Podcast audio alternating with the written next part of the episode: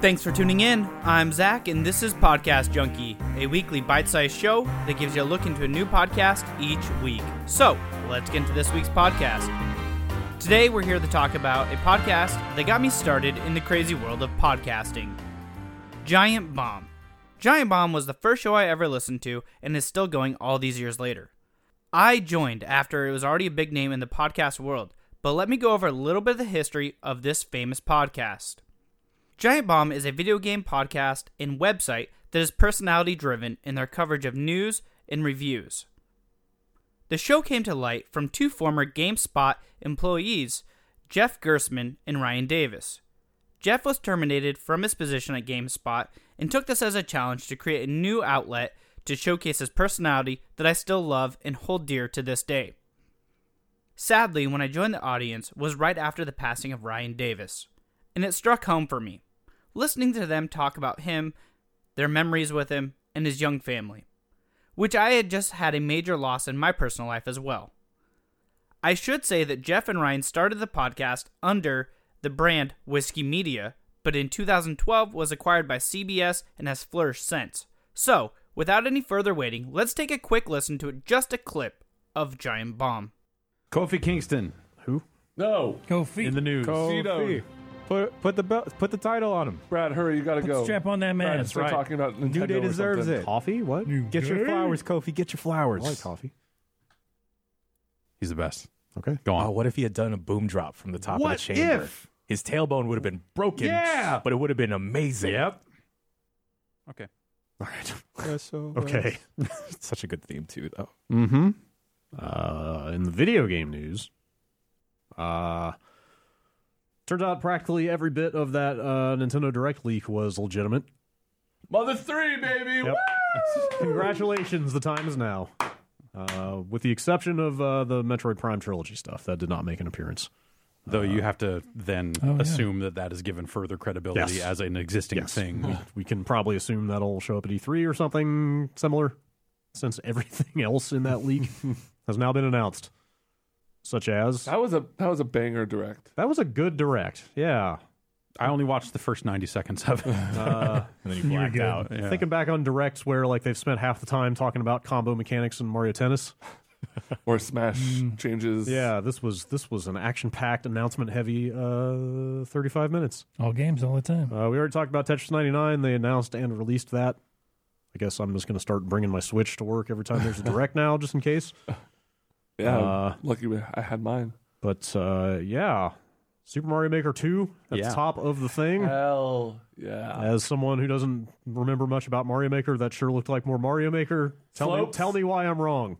Uh, slopes, Slopes. Angry We're- Sun. We're, we're inclines really not in Really? the original. Really? yeah, you know, I it's, could've it's, it's a sworn. grid based. It's Well, I you know, but I'm the just- Mm-hmm. power of the Switch allows these non 90 degree angles to be possible. Um, they added some stuff with like uh, pathing, uh, like drawing out exactly where platforms, are. like you know how you could ride those like bone platforms in Super Mario World and stuff.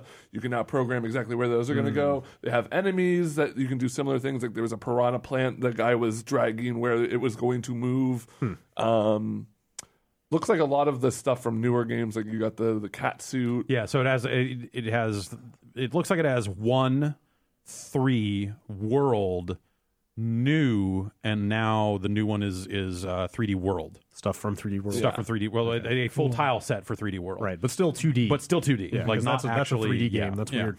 But like And that I- showed like you know they're showing like bullet bills coming out from the background Yeah, and, and they're stuff showing like underwater that. And- pipes that you could like do cool right shit with. and that's where I think a lot of the pathing stuff comes in. Yeah. and hopefully that stuff all still works on the older tile I sets. think it should because you do have older, like Yeah. you know, in the Mario world, it was those bones you could ride Right, and those and other bones.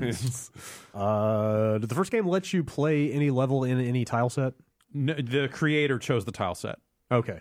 Uh, and and but but you could switch Or- on the fly. Post create, there were some items that would change. Some items, Okay. but there were also some items that didn't exist in Mario One that they drew That's, Mario that's, One. that's what I was versions of actually to make it asking. Work Like every Yeah. every every element exists in every tile set, right? Uh, rare exception. Yeah, Okay. like Karibo's shoe. yeah. was Green under shoe three. becomes the cape. I Yeah, or no. Well, but It but the becomes something functionally functionally Yes. exists. That's what I mean. So like there will be an 8-bit catsuit sprite.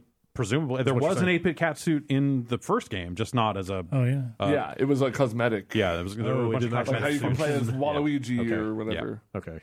Because that'll presumably let you climb walls? Yeah. Okay. That is I how like the it Oh, way is. you say Waluigi. Um, I also I hope I said it last time before the announcement, but I hope they are a little bit less stingy about how they roll stuff out to you.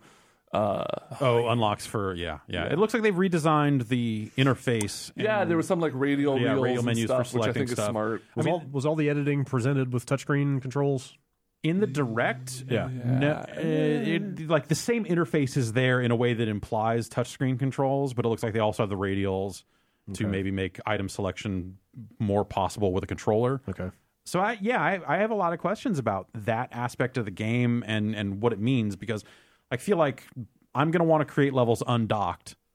Uh, because if, if that's where the touchscreen controls live, that's how that's how I want to make levels. Well, that's a Giant Bomb sneak peek. Giant Bomb's current talent for its weekly podcast consists of Jeff, Jason, Ben, and Brad. I should say nowadays, Giant Bomb, which is based in California, now has a sister podcast called The Giant Beast Cast, which is based in New York. The talent on the Giant Beast Cast is just as comical and informative as the Cali based Giant Bomb, but don't worry, we'll be covering The Giant Beast Cast in a future episode.